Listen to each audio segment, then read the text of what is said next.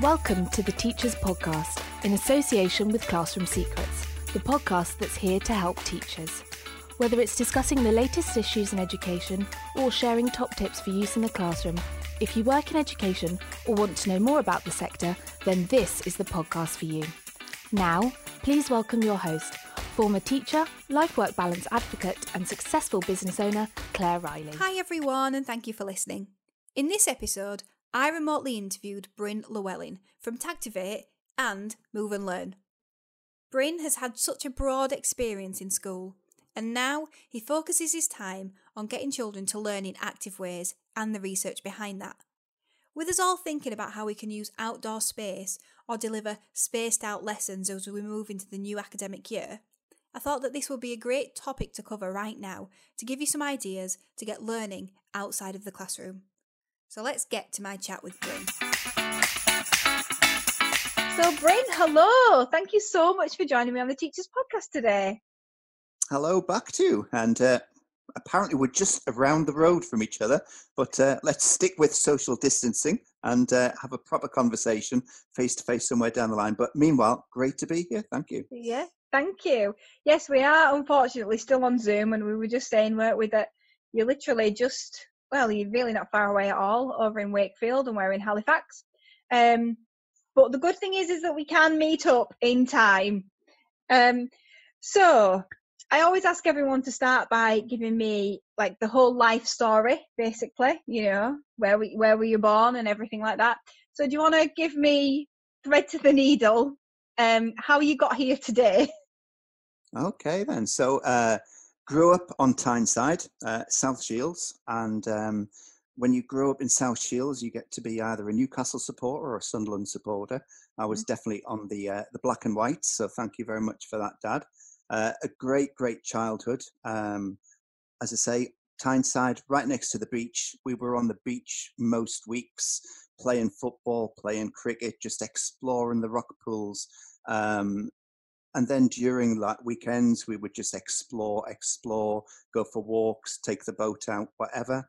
And um, i think it was during those formative years that i first became interested in environmental rights environmental issues. I was definitely left of center. My politics even as a, a young kid was was green. Um, i was uh, um, a coordinator of a local friends of the earth group age 13, 14. Wow. So uh, a bit, bit, bit of a tree hugger, for want of a better term. Brown rice and woolly socks for sure. Um, and I think with that background, I wanted to um, change the world. Uh, so I decided to go to a university and did a degree in environmental studies.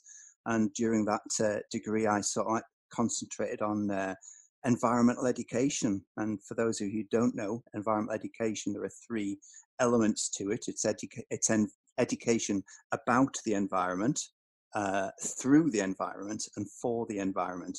So it's very much trying to promote those uh, the global awareness by uh, acting locally. And um, yeah, and then I decided that the only way to change the world would be to become a teacher. How wrong I was there. Um, yeah. Uh, Is that not why everyone does it? I think I think it is a calling for for lots of people. Uh, yeah, yeah. People don't get into don't go into schools and education to make money. That's for sure. No, um, but it was it was just doing a degree in environmental studies and then working. My first job actually was uh, working in a, an urban studies centre. So it was uh, in Newcastle at a converted uh, friary, so Blackfriars in Newcastle and we would go to work with schools and their school communities on environmental projects in terms of um, landscape and architecture. And we used to have children come into the city centre and we used to do town trails, urban trails, and things like that.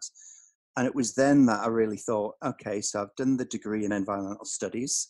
I've had this job for two years. And I thought I'd better put the practice or back the practice with some theory. So then decided to a, a PGCE. Um, and then before I knew it, I was let loose on various schools. And um, as a, a, young male in a primary school, um, the expectation is that you become the PE lead. So yeah. tick that little box. That um, RIT anyway.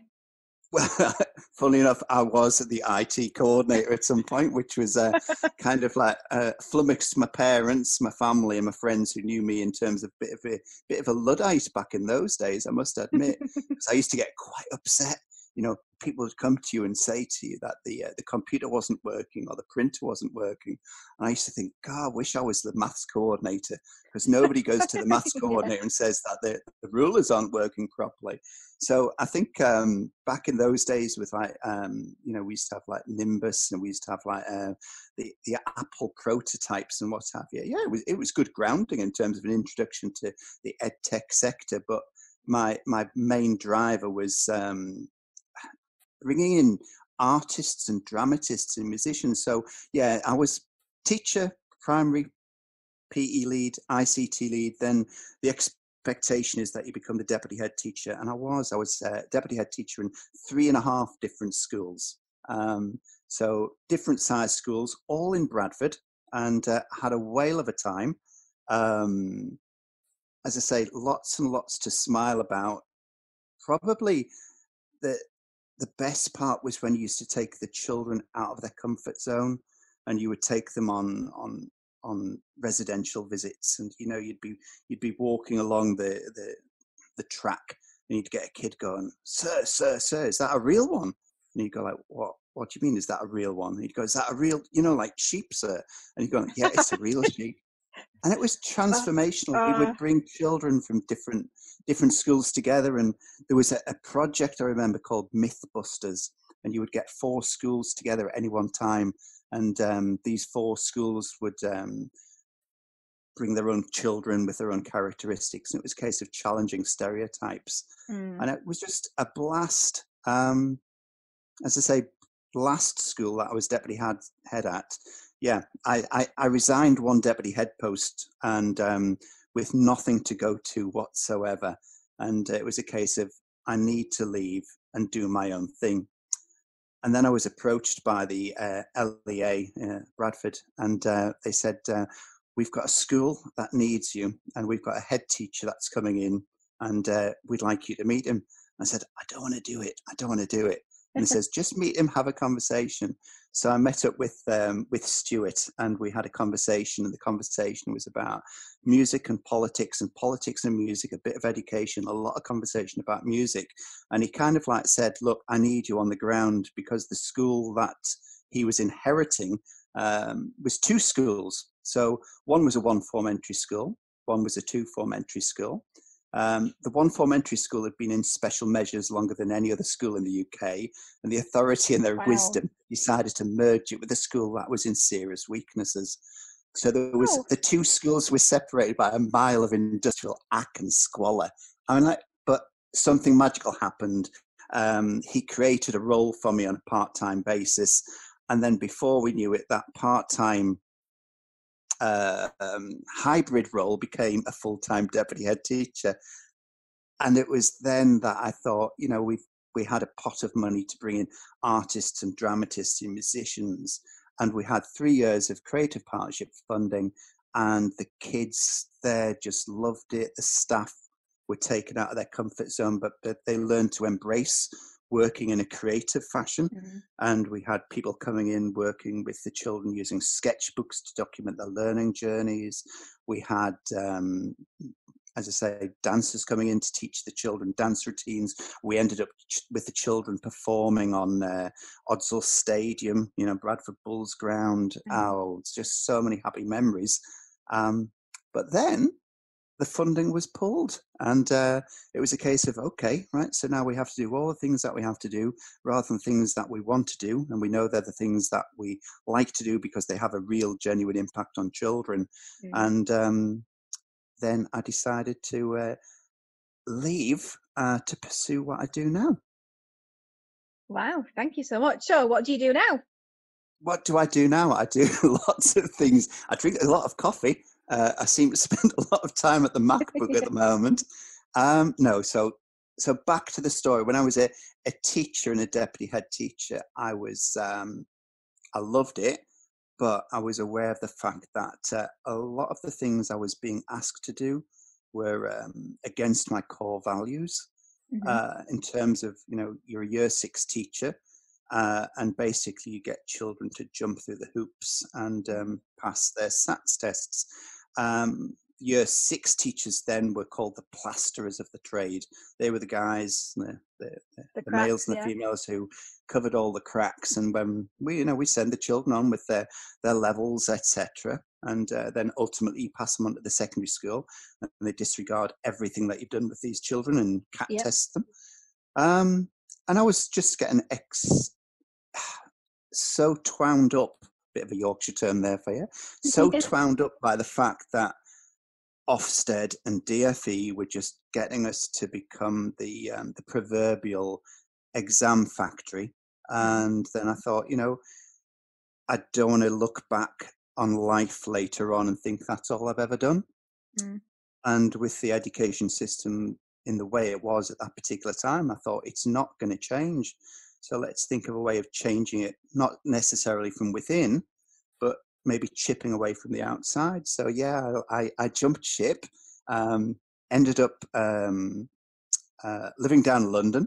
Uh, the streets are not paved with gold, I hasten to add. I had a, a, a MacBook and went from one gallery coffee shop to another, um, writing curriculum content for different people along the way.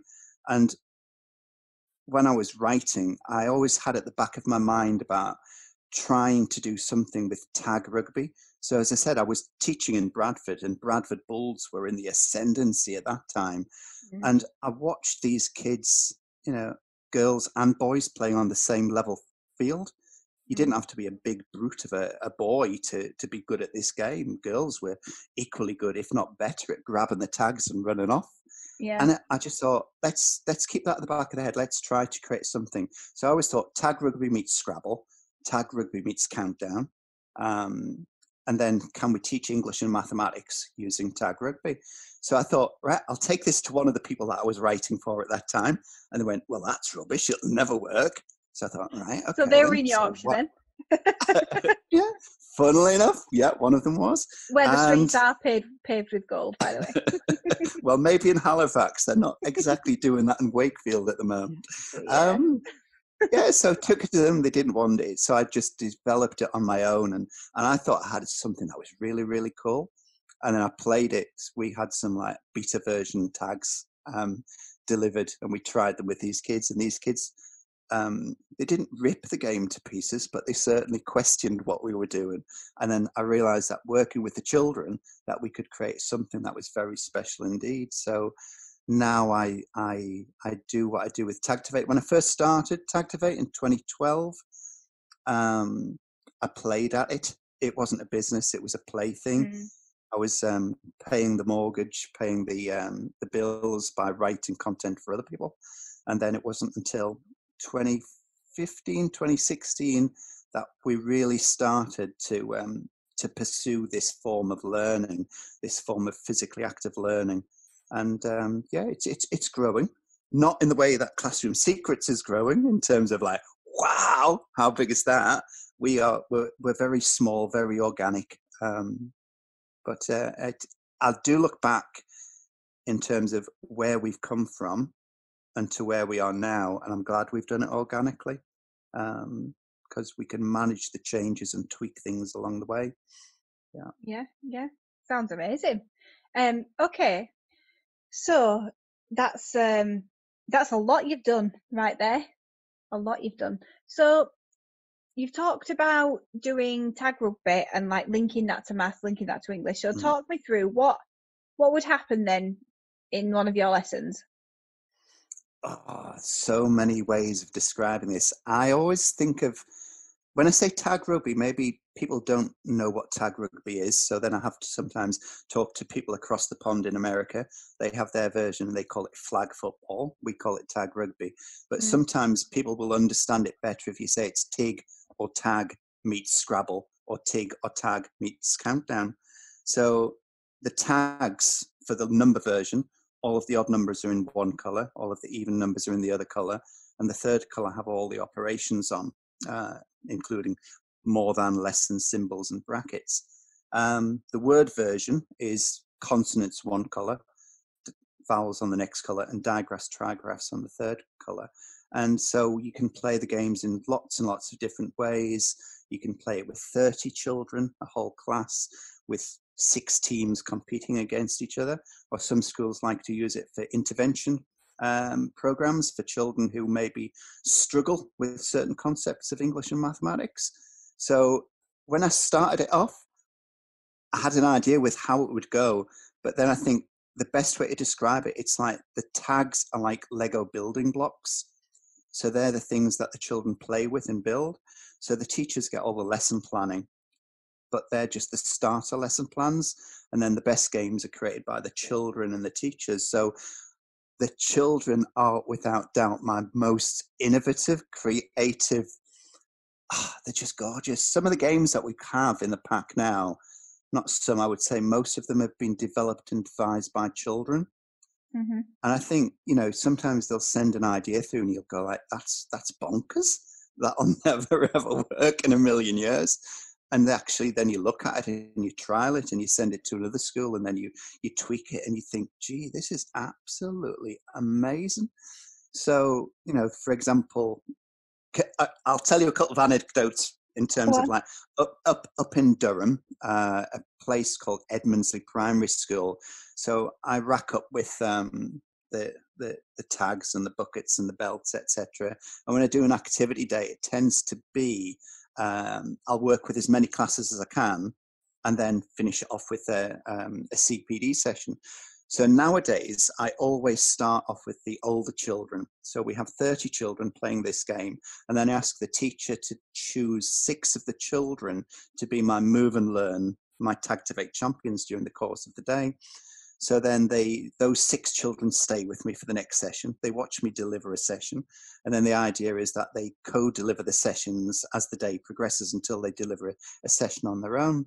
So you know they, they'll be co-leading the sessions but back to the story with edmondsley so these little kids in in reception so i've got the tags with zero to, zero to ten scattered on the floor and I'm asking the children to do different things like find a number that you know, jump over it, shout out that number.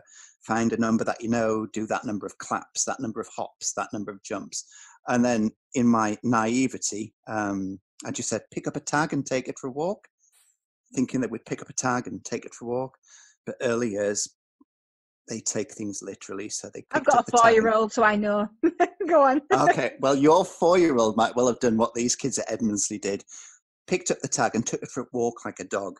And the next thing I know, all these children are that. taking these tags for a walk.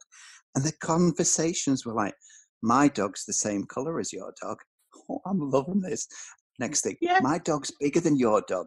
My dog's older than your dog. My dog's the same age as your dog.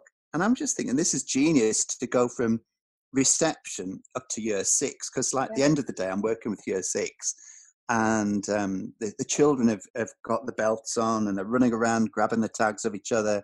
You grab a tag, you run back, you put it in the bucket, you high five your teammate, they came on the pitch. And um, by the end of the game, you've got a bucket full of tags, and basically it's just a random number generator.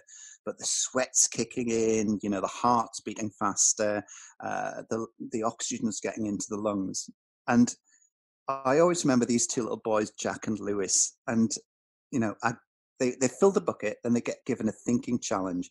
And the thinking challenge for this involved putting the tags in order, but following a certain sequence. And the idea is to look for a pattern. And like these two kids just saw a pattern that I had never seen before. And I'm going like, can you explain the pattern? And they did. And I was just like gobsmacked because nobody, teacher or child that I've ever worked with, had seen that pattern. So in the CPD session, I was explaining this to the year six teacher. I hasten to add the year six teacher, the year six teacher hadn't attended the session because he was too busy prepping for SATs. Okay, yeah. that's that's a tale in itself. And I was like Tigger on speed. I was like, these two boys, Jack and Lewis, they were amazing, blah, blah, blah, blah, blah. And I told him what I'd seen. And he went, Jack, Lewis, are you sure? Mm. They hate maths. And I was going, well, that's what they might be like in the classroom but they're certainly not showing that in the in the yeah. hall. And I think sometimes when you take the learning out of the classroom, beyond the classroom walls, learning takes place in a different way completely. Mm. and you know, another example from a, a school down in Leicester, and uh, I do, I do, I do. I can't do this on my own, so I will always partner up with with good people and good organisations. So, uh, last week I was working with Leeds United and their football foundation, Mm-hmm. They they get what I do, and they've got their own set of the, the tags and the buckets and the belts, etc.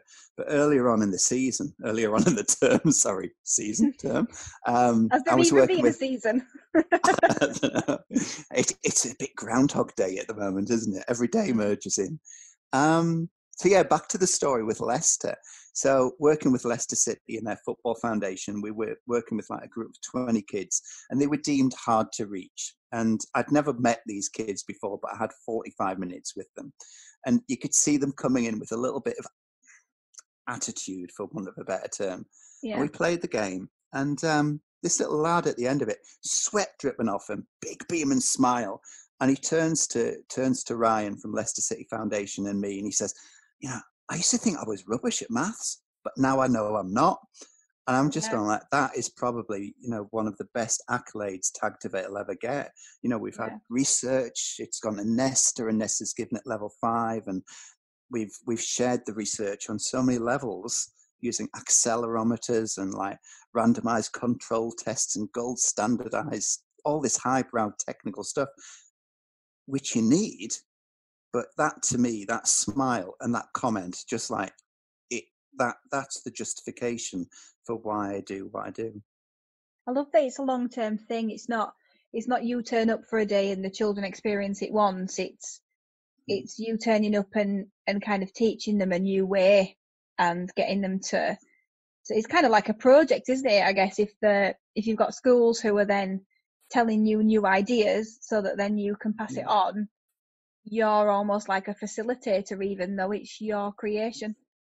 Oh yeah, but I mean, like one person can't do it on their own, and um, I'm a man of a certain age now. I'm aware of the fact that I have have to pass the baton on to the next runner who's going to be running faster. But also in terms of um, it's it's like when the children create a game. Mm. So and and building on mistakes. I, this is an anecdote that I share quite a lot, but working with a school down in Lordship Lane in Haringey, and I thought I'd created the most brilliant game. Remember, like um, uh, follow me cards. Yeah. In maths, yeah, yeah. so you've got the question like on one game, side. Yeah. Yeah, like the loop game. You've probably got them uh, in in classroom yeah, secrets. Do, so I thought I would do a great big giant version of that with big number sentences on one side of the plate, like paper dinner plates and the answer on the other side. And then I didn't realize that I'd not looped them properly. Yeah. And I'm thinking, oh, for goodness sake, schoolboy error, rookie error here completely. So I explained to these kids, and these kids were probably year five, and they went, don't, don't worry, sir, we'll create a game out of it. I says, Are you sure? These are the paper plates. And they went, Oh, yeah, yeah, we'll do that. So they played the game of uh, fill the bucket, and they had all of the tags in the bucket. And then they got the, the, the plates with the sums and put them onto the hall floor. And then they decided that it would be a nice idea to match the tags to the sums that were written on the plates. Mm. So bear in mind, some of the sums didn't make the correct answers in terms of. So, you know, I'm trying to give an example. A, a sum that would give an answer for 33, but the kids didn't have tag number 33, yeah. but they had a 3 and 11 and they knew if they crossed them over to multiply them that would make 33 and they put the red tag and the yellow tag next to each other next to the plate. So they've got this gorgeous little game that they've created called tomato ketchup and mustard because the yellow tags and the red tags next to the plate. And every time like a, a, school that i see online plays that game we we share it with the school that's created it. So those kids yeah. in in haringey get kind of like you know they, they walk a little bit taller because a game that they created is being played by children in another school yeah. in another part of the UK or maybe even abroad. So it's it is probably one of the most rewarding jobs I do. You know, I've I've given up on the security of um, a salary and a pension and a holiday. Yes. But at least what I'm doing, it sticks to my core values. And you know, there are more and more people coming on board now more and more people are beginning to listen and they don't they're, they're beginning to realize now that it's not a gimmick you know we've got science behind it we've got research behind it that proves that yes, it, it, it increases activity levels and decreases sedentary time, but also it's having an impact on cognition and academic performance. So I left teaching because I got hacked off by the fact that it was sat, sat, sats, maths, English, maths, English. But ultimately, what I'm doing is trying to make English and mathematics a little bit more fun, a little bit more active, and a bit more relevant. But also, it's being able to increase academic performance. So, you know, we've had we've had one round of research done so far by Leeds Beckett University, uh, Professor Andy Daly Smith, and his research proved that if you took part in an active lesson, your academic performance increased slightly. And you know, there are a lot of people out there who claim, "Oh, buy our product and your reading scores will go through the roof." Mm. And you know full well it could be a case study, and there's other things that come into the into play there. But because Andy's research methods were like so succinct and on the ball, it meant that we could show that those those progress elements were purely down to the physical activity. Mm. And we do know that, you know, like Brailsford from Team Sky as was, it's about those marginal gains. Yeah. If we keep on repeating marginal gains, they become substantial over time.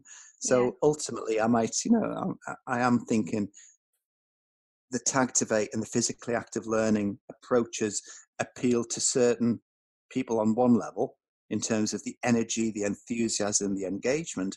But ultimately, if it's going to benefit your, your SAT scores, if that's how you're going to judge your school, this will make a, a difference to those academic performances and levels too.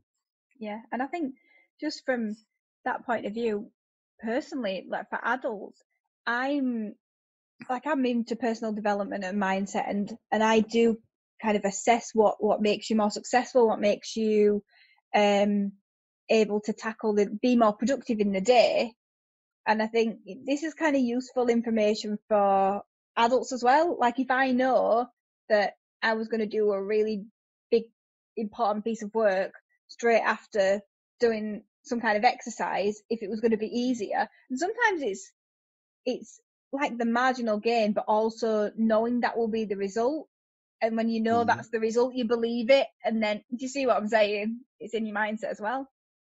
Oh, definitely. I mean, like during lockdown, as I say, I've been um, writing and spending so much time on the MacBook there. Um, and you think if you stare at the screen long enough, the magic will happen. Yeah. But then if you just take yourself off for a jog, or you know, you don't have to go for a jog or a bike ride. You just have to go for a walk yeah. and just you know, soak up, not necessarily rays, but just take in some outdoor uh, fresh air. And it does, it works. I think back to when I was a deputy head teacher, probably the best, most productive SLT meetings we had were when we did it while walking. So yeah. the SLT would like, you know, leave the, the, the meeting room and go for a walk. And that's when the, the real magic happened. Yeah. We've um we've had walking meetings before, and um, it's something that Steve Jobs did a lot actually. Okay. Um, he did walking meetings, and um, I had Anna Lucas on the podcast, and I can't remember the statistic, but basically, when you're outside, you're taking a percentage more oxygen in anyway, mm. um, which is why it's good for children to play out um, every break time, even if it's raining. Yeah, yeah. no, it's spitting. It's spitting. Let's not yeah. take them outside.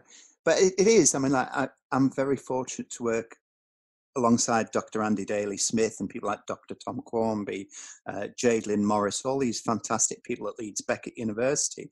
And they, they, they, explain everything with science because that's their job. I just explain it, as you say, it's, it's magic.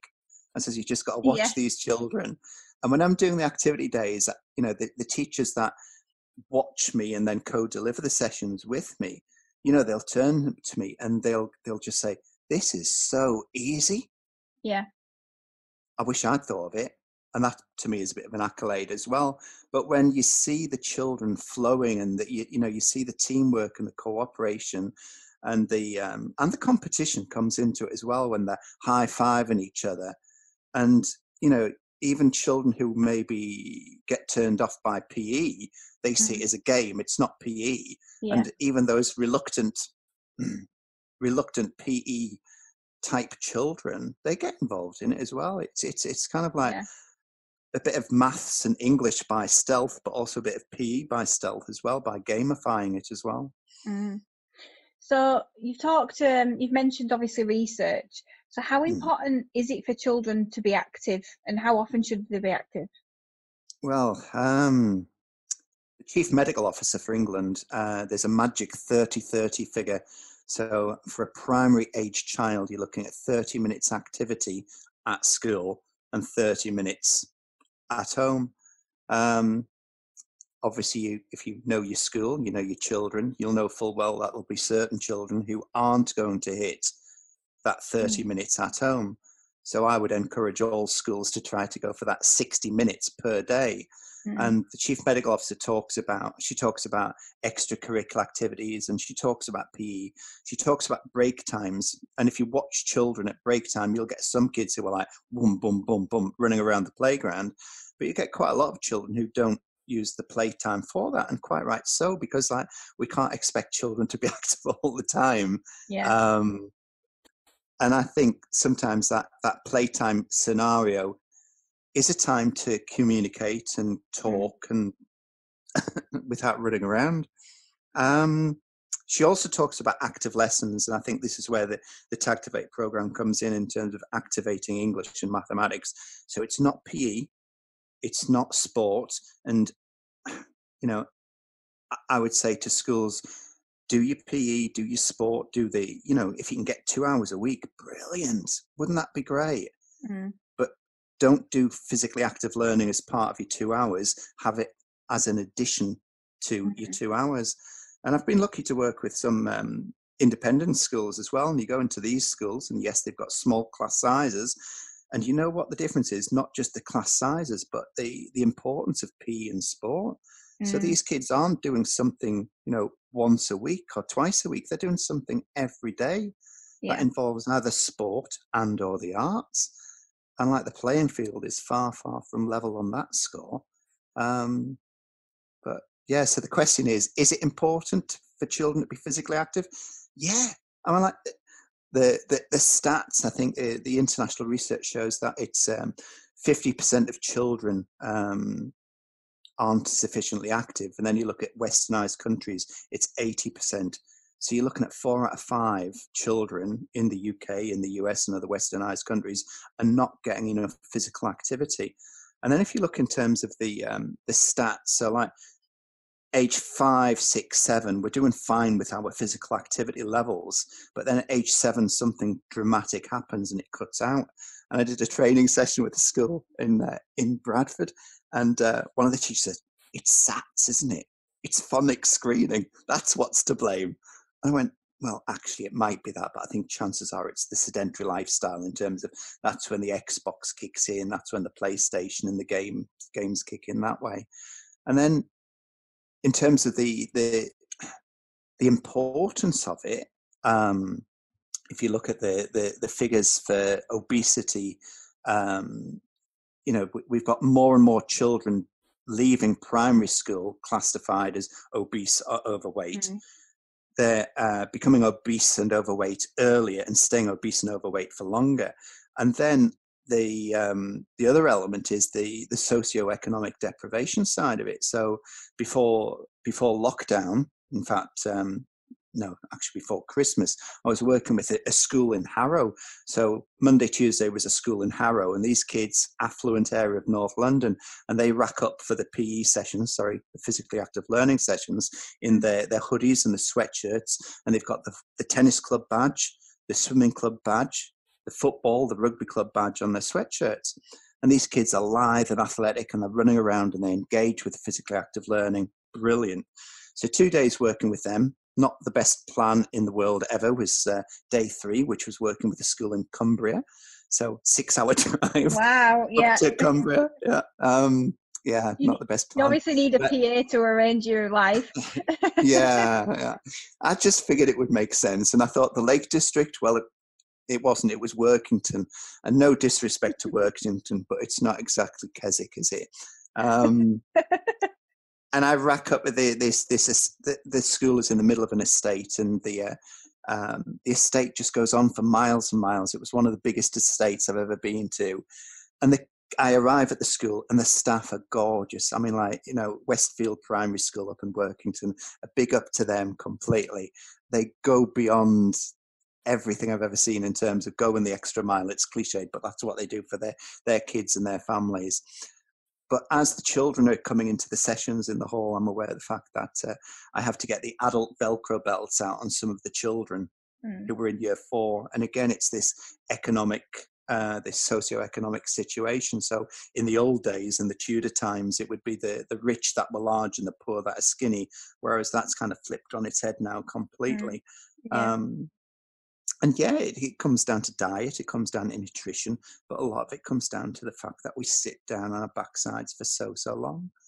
Yeah. Um, and I'm just I'm just thinking I, I, I will go off an amazing run, and you might join in with me on this one. But in in lockdown, Joe Wicks. Yeah, mm-hmm. he he's he's there on the screen. He's got he's got kids. He's probably got more mums than kids involved in the program. But you know what I'm saying? Everybody yeah. was Joe Wicks this and Joe Wicks that, and the kids were bouncing. And yeah, we might have had a couple of broken arms or whatever because they were bouncing around so much.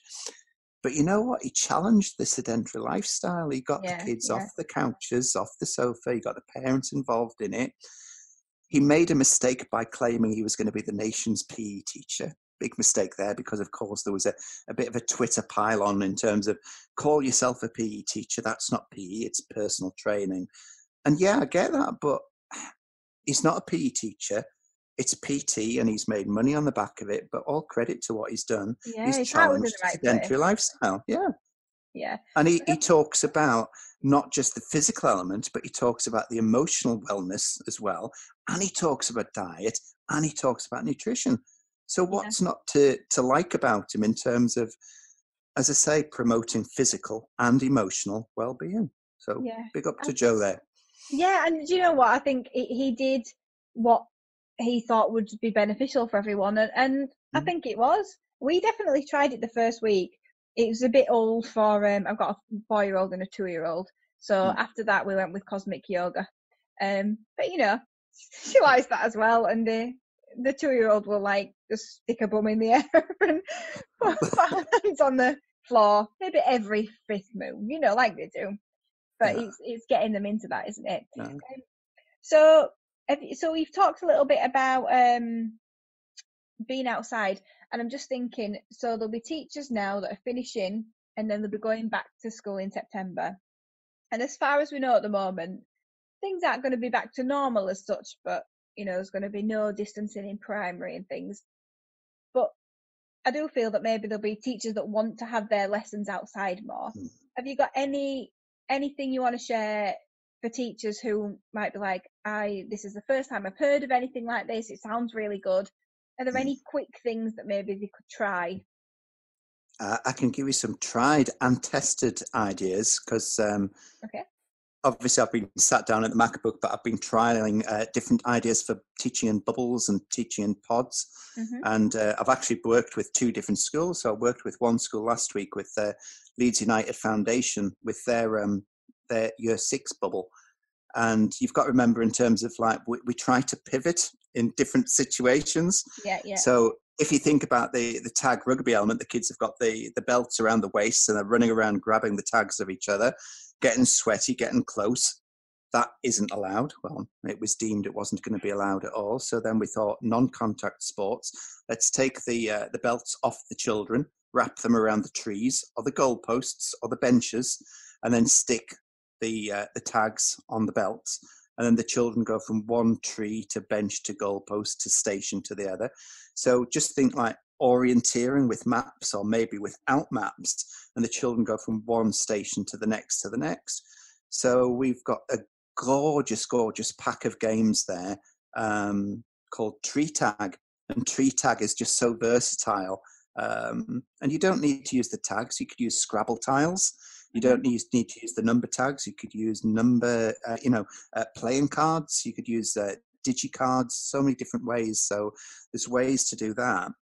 My my big concern is that many schools will um, look towards, say, the daily mile, the daily distance, mm-hmm. um, the daily kilometre. Call it what you want, but if you force the children to do a daily distance, like it's it's happened with the Daily Mile in terms of it becomes the once in a while mile or the occasional mile because Yeah. certain children, if I had to run every day at a certain time, come rain or shine, I'd get well hacked off with that. So I would say if you're going to do a daily distance, mix it and mash it with something different. So as you're running, you know, you could chant your times tables, or before you start running, you could talk about a character in a book. And then as the children are running, they can run around with a pair, you know, a meter plus or whatever it is, uh, and they discuss the character in the book. Or you could link it to philosophy for children in terms of, okay, guys, is it ever all right to steal?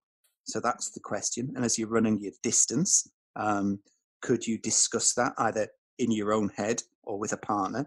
then you've finished your daily distance, you sit down with your class and you, you discuss what you thought as you were running about. Is it ever all right to steal?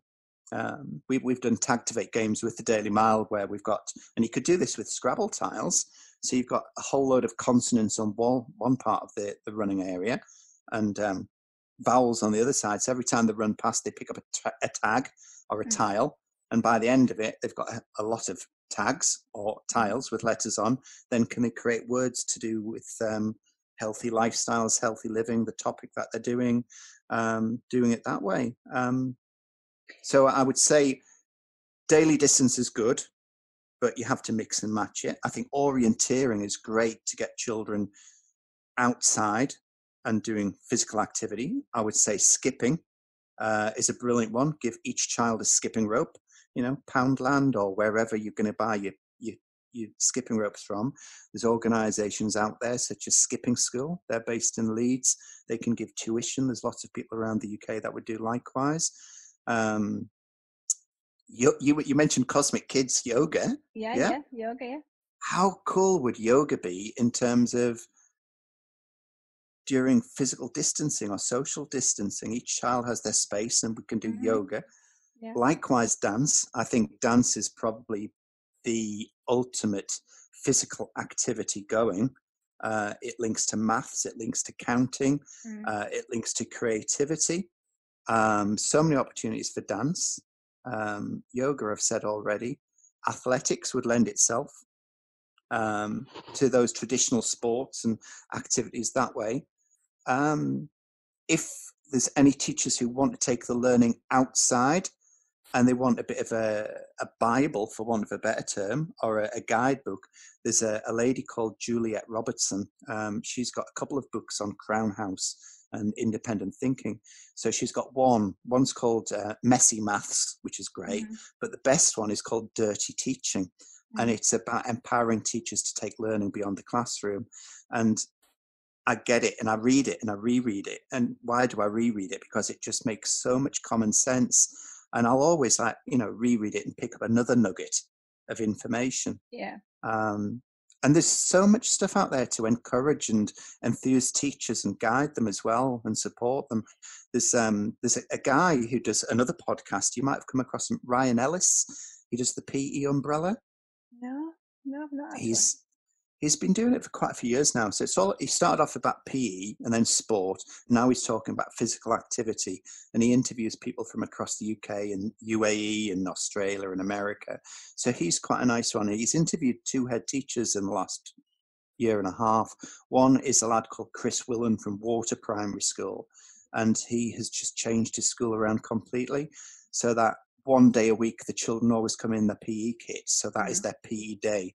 So one day it'll be year one, one day it'll be year two, one day it'll be year three, etc. Yeah. So that that um, presence of PE and sport and physical activity is always in the school. So I think that might be a nice way forward for schools to to start. it's funny, isn't it? Because I'm just thinking what you're saying about the Daily Mile, and I know that generally that decision is made by the leadership in school, but and we're happy to do that, however long that takes a Daily Mile. But when you think, when I think back to my sort of teaching days, I think what we're worried about is the time that they're doing the physical activity. So, say for example, you- you're talking through some of those lessons. I feel like in some ways teachers are worried about, yeah, but what are they doing with the mind when they're doing the running part of it? You know, if they're running to get a letter and coming back. And Mm. it's funny that because we don't seem to think there's a problem with thinking time. And when I think back to early lockdown, I actually had um, before we were, before we weren't allowed to have anyone. Like the first, I think it was the first day to be honest.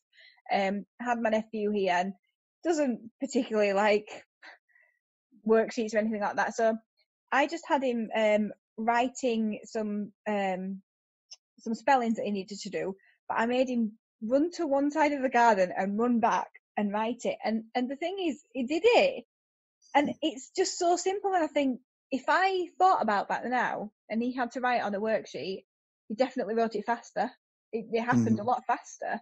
And I think as teachers, we're so worried about, yeah, but we're we're giving over all that learning time to running or Mhm. doing something physical. And I think that's probably where we need some kind of mindset change, or at least to know that leadership think that's okay. Yeah.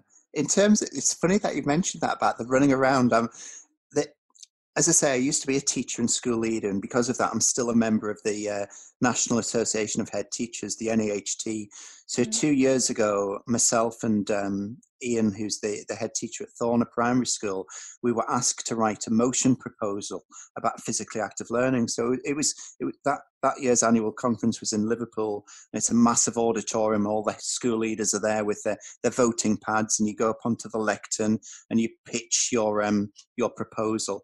And it was about embracing physically active learning solutions for health and education and would they signpost their colleagues towards these solutions and uh, innovations and like 9 out of 10 head teachers said yes we'll do it so the motion was carried this is brilliant because i reckon 4 or 5 years ago we wouldn't have had that but now Mm. it's it's to the fore and then after that um, there were two newspaper reports on it. So the Independent was gorgeous, absolutely gorgeous.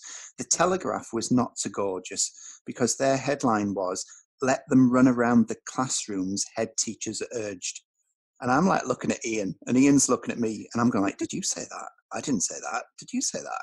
And no, and like, The media like the the teachers, Well, like like the naive fool that I was, I read the headline, I read the online report, and then I read the online comments.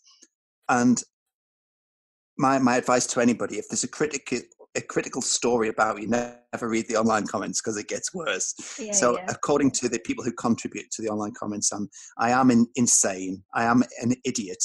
I'm a man who's the epitome of everything that's wrong with the education system.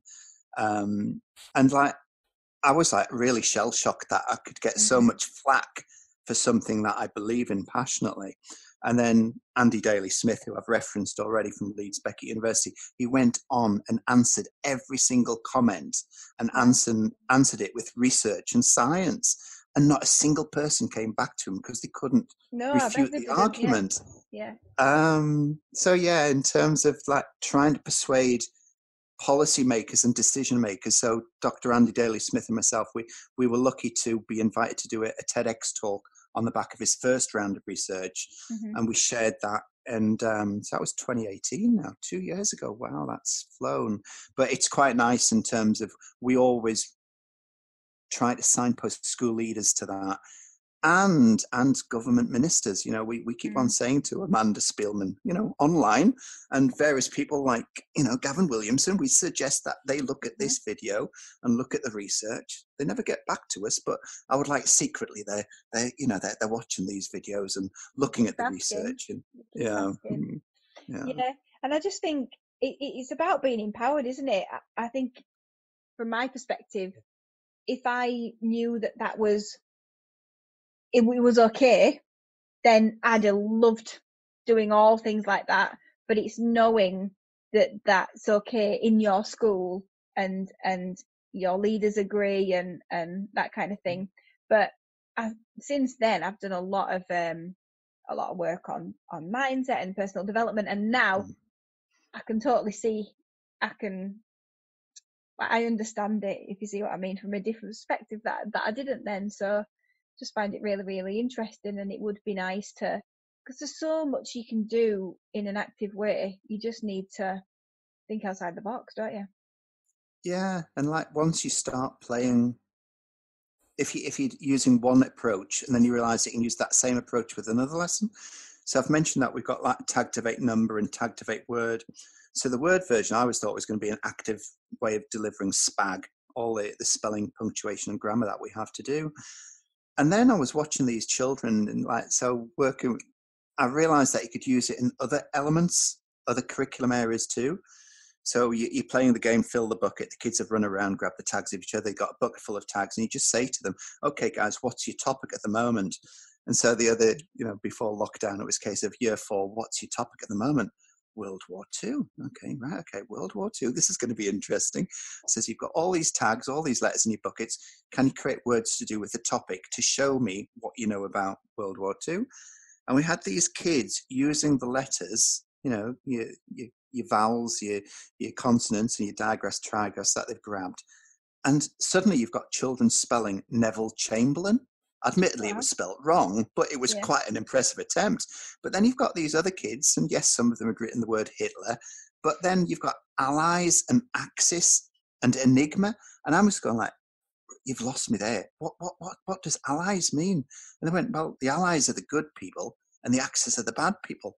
And I says, "What about enigma? What's that about?" And they were explaining their subject knowledge of what they discovered in the classroom. So it was a way mm-hmm. of like reinforcing what they'd learned and a way of exploring and sharing that knowledge as well. So it's not wishy washy, it's not gimmicky, it is actually demonstrates the knowledge element as well as as as well as the playfulness. Yeah and it's that practice element isn't it? Once they've once they've done that in an active way and they've taught you mm-hmm. and the you know they're bound to remember it then after that. Oh, yeah, yeah. Oh, like and then the, the yeah the other spin-off. So we've done geography, history, science, etc. So I'm very fortunate in terms of the um, the Tagtivate programs being given two global awards. So last year I was able to go to um, to Helsinki to receive the award, but also to take the Tagtivate program to schools in Helsinki. So Helsinki's in Finland, and I've prepared the lesson in Finnish. Yeah, and I'm thinking this is pretty cool. I rack up at the school, and there's like the children, the teachers, visiting people from all over the world, and a TV crew from America. And then I'm oh, wow. handing the stuff out and talking to them, and these kids are looking at me blankly, and I'm going like, "What's up? What's up?" And they went, "You've done this in Finnish. We're a Swedish-speaking school." Oh went, no! Oh my goodness! So dig yourself out of a hole, Llewellyn.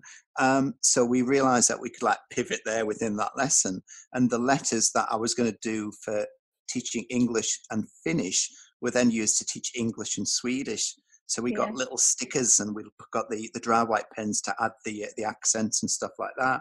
So now we've realised that you can teach languages other than English through the Tagtivate word program.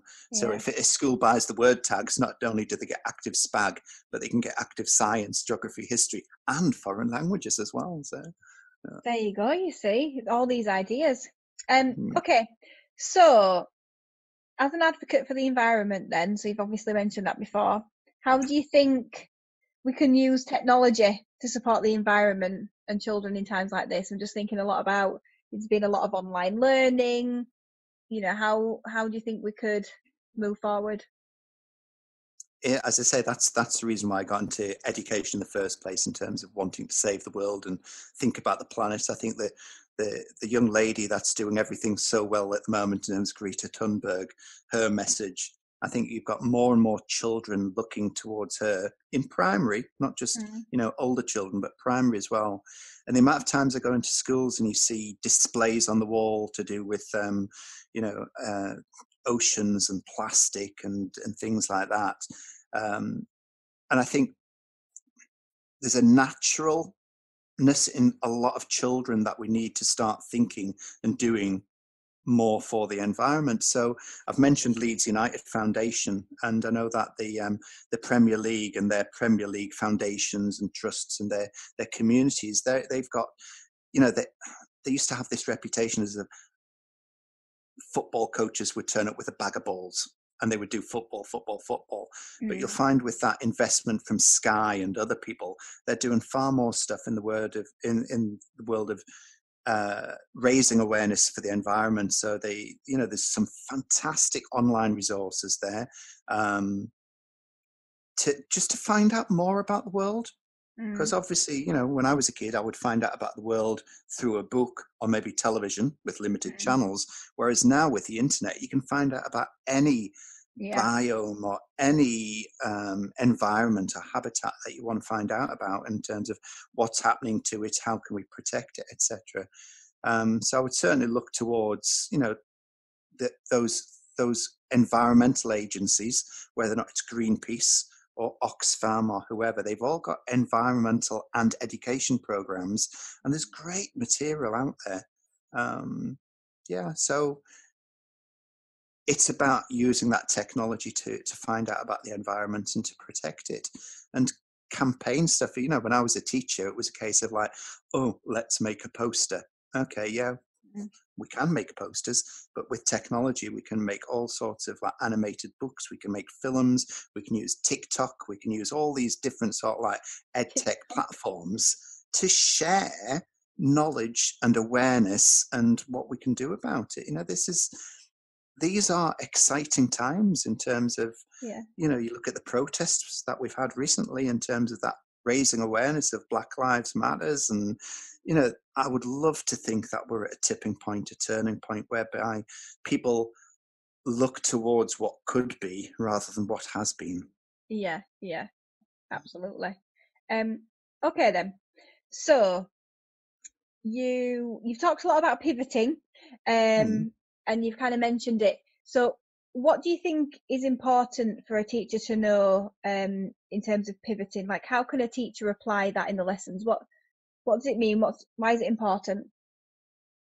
Um, in terms of pivot, it tends to be a business term, and I'd never come across the term pivot before until I left teaching. And then, obviously, with with the program that I've developed, I've had to pivot a number of times in terms of uh, one approach, one a game doesn't go, so you doesn't work, so you've got to ditch it. Mm, Well, you don't ditch it; you put to one side, yeah, and then you try to readdress it. In terms of like the the current situation in terms of teaching in a pandemic, you know, we've never been faced with anything like this before, and I think the the, the pivot for the teacher is we have to blend the analog with the digital. And those children who've been coming into the school, we have to to welcome them back. We have to think of their emotional wellness before we sit them down and teach them. We've got to think in terms of what are their worries, what are their wobbles, what are their concerns, and go back to Maslow's hierarchy of human needs. We have to tap into, you know, their their their their, their beliefs, their feelings, and their thoughts. Um, obviously, we can't do that all the time. So, to me, we have to think of the best ways of teaching. Are we going to use analog? Are we going to use digital? Are we going to use a blend of both?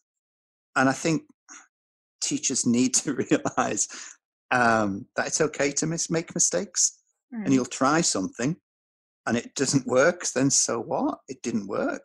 Yeah, At least you've tried. And then you've got to reflect on it in terms of, well, why did it not work? Was it A, B, C, or D, or was it something else? But I always, I always remember when I was a teacher, especially in a year six teacher, and you would ask the children for feedback, not at the end of every lesson, because that'd get tiresome and boring, and it'd just get, mm, it'd become a tick, tick box exercise. But if you have chances for the children to give you feedback on what is it like to learn, and then sometimes in terms of can you can you see your own teaching through the eyes of the learner that you're trying to teach? I think that gives you a genuine chance to reflect and maybe pivot. yeah, I'm thinking of an example from when I was a deputy head teacher. We used to do this system and it was called learner shadowing. And it sounds very dark and very murky. However, the idea would be that as a deputy head teacher, I would work with seven children from each class. And it would be, for want of a better term, um, more able, someone who was struggling, someone middle, uh, SEN, EAL, new to English. And the teacher could always choose the seventh child and we would talk with the children with the books and we would talk about um, what what it was like to be a learner in that particular classroom and you know we asked permission from the children if we could film these these interviews and if they said yes we would then share the films with the teachers. And quite often once the teachers heard the feedback from the children they acted upon the feedback from the children rather than the slt yeah, yeah, because it was and i do think teachers if we had more time we could do this. Mm, but teachers are so incredibly busy mm, because of you know, external agencies, and I include DFE in there, I include Ofsted in there.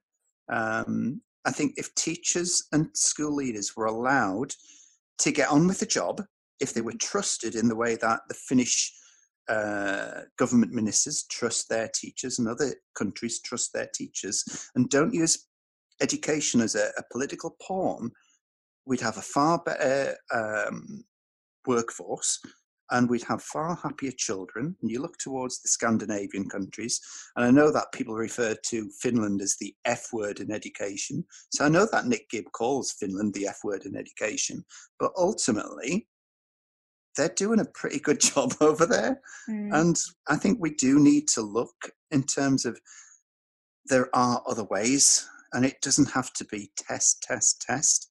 And I know why we test it there are there are political reasons behind that, but I think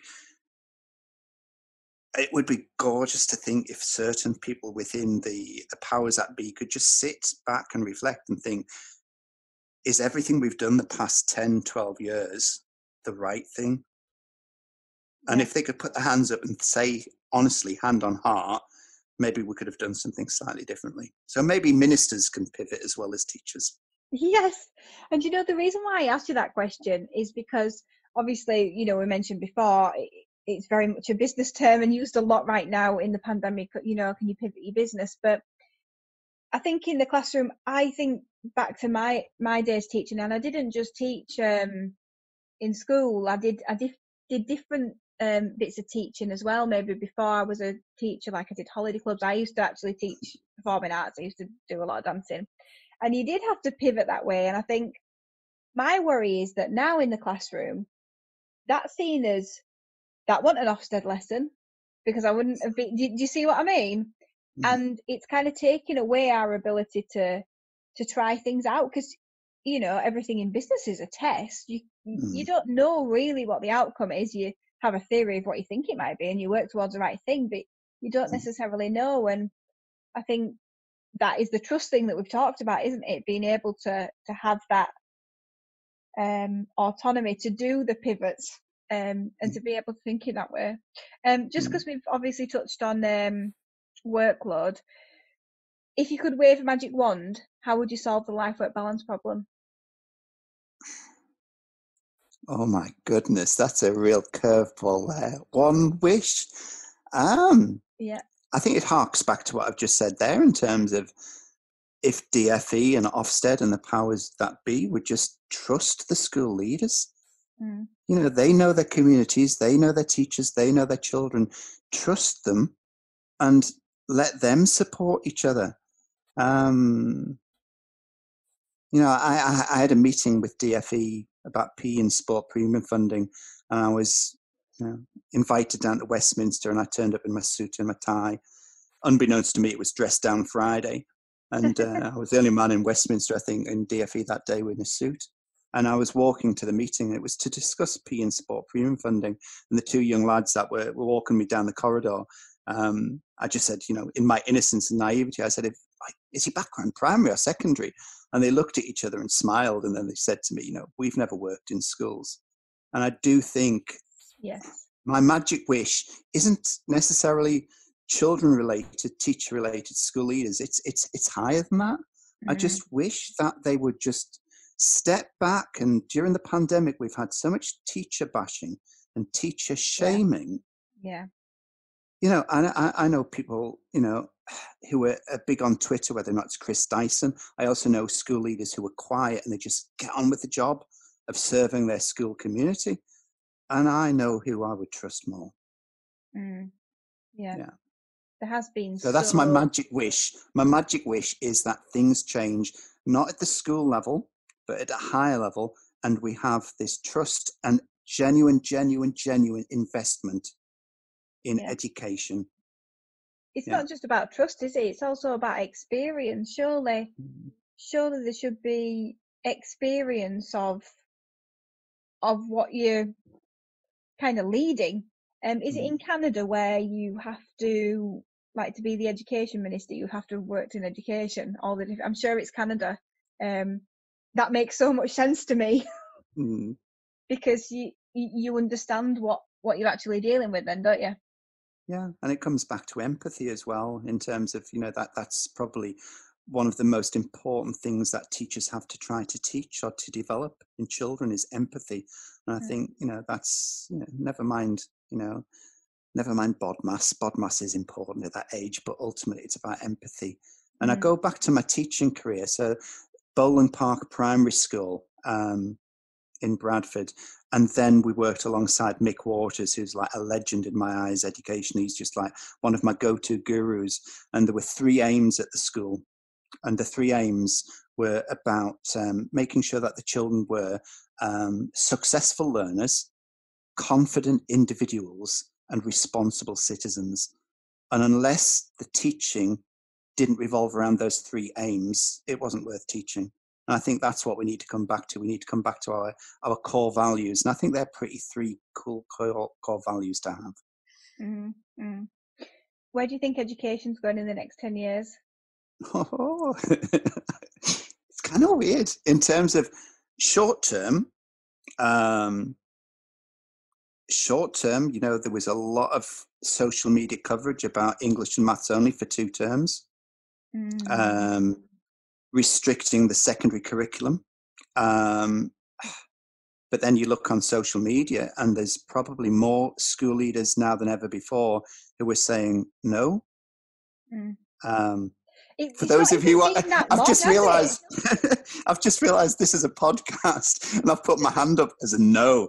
Um, sorry about that. Um, where was it? In terms of, yeah, there, there are people now who are beginning to realise that maybe now is the chance to change, and now is the Yeah. chance to follow our core values. Uh, Yeah. Whether or not that's allowed is another matter. Um, yeah, that's a, a political answer that I'd better not answer at this moment in time. I think I think at the moment um, schools are, are being encouraged to follow their own curriculums, which Mm. I think is a positive a positive sign.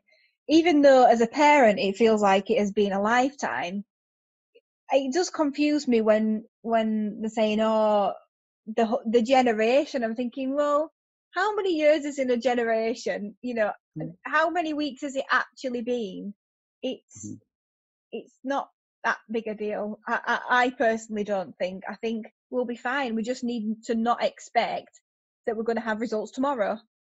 Yeah, and somebody somebody said to me the other day um, about a catch-up curriculum, and it's not about catch-up curriculum. Why not just continue where we left off? Yeah. and just you know naturally progress. And there's I've mentioned Ryan Ellis who does the P podcast, and he said the other day in terms of you have to think long term. This is a long game. We have to play the long game, and it's all about that trajectory. It's not about the results that are happening now. It's about that long term traje- trajectory. And I do think that's i i he's one nugget of wisdom or one pearl of wisdom after another. And the other one that he keeps on talking about recently is the fact that it's it's what was the term he uses? He says uh, faster alone but further together. And I think this is where we are in education. We need to work together. We need to work collaboratively, and we need to share that good practice, whatever the good practice is, not the good practice that's dictated or Mm. whatever from above. We need to learn from each other. Yeah. It's actually, you know, I, talked to um, somebody else about this on the podcast the other day. You know, when you try and potty train a child at 18 months and they're not, they're not a, uh, Mm. well, they are able, but they're not really ready. And then a child at three, um, if they've waited that long, could learn in a few days. Mhm. I kind of feel like there's something in that anyway. So in year six, we basically cover everything from year three anyway. Mhm. So the children are slightly older. They've had time at home. They've learnt new skills. I just think it's not like you say. Just pick up where we left off, Mhm. and we don't have. We might not spend as long on some things. We might just be surprised, Yeah. you know. But I suppose we. The the problem is, is that it's a test, and we don't like tests in that way. We don't like Mhm. tests where we figure things out. We only like tests where we Yeah. figure out what we can do.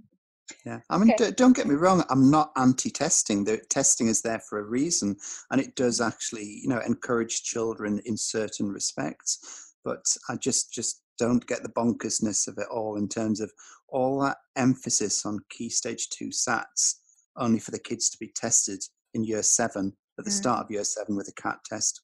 What's the point of that? Yeah, and and secondary. I mean, I used to be a secondary teacher, um, Mm-hmm. and and I know that they don't believe that um the the breadth is there, and and perhaps it's not. But this is where they're not really aligned, and that's because Mhm. we're rushing to in primary to to get the results for the SATs. Um, Yeah. So perhaps if that wasn't there, maybe they could be um, more aligned. Who knows? Um, I I don't profess to know. So, um, who was your favourite teacher at school and why? From when I was a kid, Mhm. that was a long while ago. Can I, can I, can I choose somebody who I've seen nowadays? Uh, yes, if you can't remember. No, I can remember. Um, probably the very, very best teacher was at primary school. He was called Mr. Parnaby. I then found out his first name was David. He's probably no longer with us, sadly. Um, but he was somebody who was able to give children the chance to tap into um, what made them. And I always remember him giving us the opportunity to to do a topic, and the topic was on our choice. And we could do the topic and present our findings in a different way. And he knew that me and my friend were working on this topic, and he just said, "I think what you've done is brilliant, but you could re you could um, uh, demonstrate in a different way." So he gave us a tape recorder, and we were able to tape and record it in a radio sort of format. Your very think first that- podcast. Well, yeah. oh my goodness, I, I, I'm hoping that tape doesn't exist anymore. But I think it was it was that that that that again. It comes back to a teacher putting trust in the child Mm. and encouraging the child to develop that creativity element. So yeah, David Parnaby. Okay, in South Shields. Thank you. And um, finally, what did you want to be when you grew up? okay. Um. Obviously a footballer because I was growing up in Tyneside and my my heroes were there every Saturday. Um. Then when I realised that I was going to make the grade, um, at 55. Uh, no, that's a joke. Um, when did I? Then no. you wanted to be a YouTuber, then, right? Oh yeah, yeah. No, no. Um, I think when I was growing up, I wanted to be. I wanted to work in the Forestry Commission at one time, so that's the environmental side of things. I Mhm. wanted. Um, I think a photographer or a filmmaker, definitely something behind the camera rather than being in front of the camera. I love that that aspect to record and interpret, and then ultimately to share. So yeah, that's what I would have liked to have been. There's still time. Yeah, thank you. You're so generous in your praise. Thank you. Well, you've um, I mean, you were you told me you were writing for the BBC anyway. Uh, there's a different. I mean, I, I look at that BBC Bitesize stuff that they put out, you know, and it was a case of like how much content they turned around yeah. for all ages, different abilities, subject-wise, and you had like people working behind the scenes. They weren't. They were connected up via Zoom, and then the studio presentations, limited studio capacity there, but Yeah. they, yeah, I mean, yeah, yeah, definitely the man behind the camera, not in the front of it. Yeah, that's it. Well, thank you so much for joining me on the Teachers Podcast today. I've um, I've learnt a lot, and also it's been good just to just to have a chat about education and and moan about a few things. I think tonight I've moaned moaned a little bit, and so have you, but it's been good and probably what is on a lot of people's minds right now. Anyway, so thank you so much. No, thank you very much for the invitation. The next time we meet, uh, I'm buying the coffee, and it's going to be a real coffee, not a virtual coffee. Okay. Oh, thanks. I really like Costa, just so you know. Thank you. Thank you so much for listening. We definitely got a little sidetracked there, but I know that the best podcast episodes are the ones where you feel that you're eavesdropping on a really interesting conversation. Well, they are in my opinion anyway. I hope that you've taken some ideas away for games that you could create with numbers and letters to consolidate learning or even practice new skills, especially in English and maths. I think the main thing that I took away is that you can set the activity up as it would be in the classroom, so writing sentences, for example. And the physical part doesn't have to actually be related. And I feel like maybe I didn't realise that before. It's just added in as an extra. Because when you know that that exercise is helping brain function, it doesn't really matter that there's a minute of running before writing the sentence and a minute of running after writing the sentence. It just makes sense why you're doing it. You'll find everything that Bryn and I talked about in the show notes, including a link to his TEDx talk. And if this is the first time that you're listening to the Teachers Podcast, then remember to subscribe and do explore the other episodes as I've had some truly inspirational and knowledgeable guests. It's a really great time to tap into some free CPD, and you can also join me in the Teachers Podcast community on Facebook. See you next week. Thank you for listening. The Teachers Podcast is in association with Classroom Secrets, a provider of high quality and affordable teaching resources that children love and teachers trust. To find out more, visit classroomsecrets.co.uk.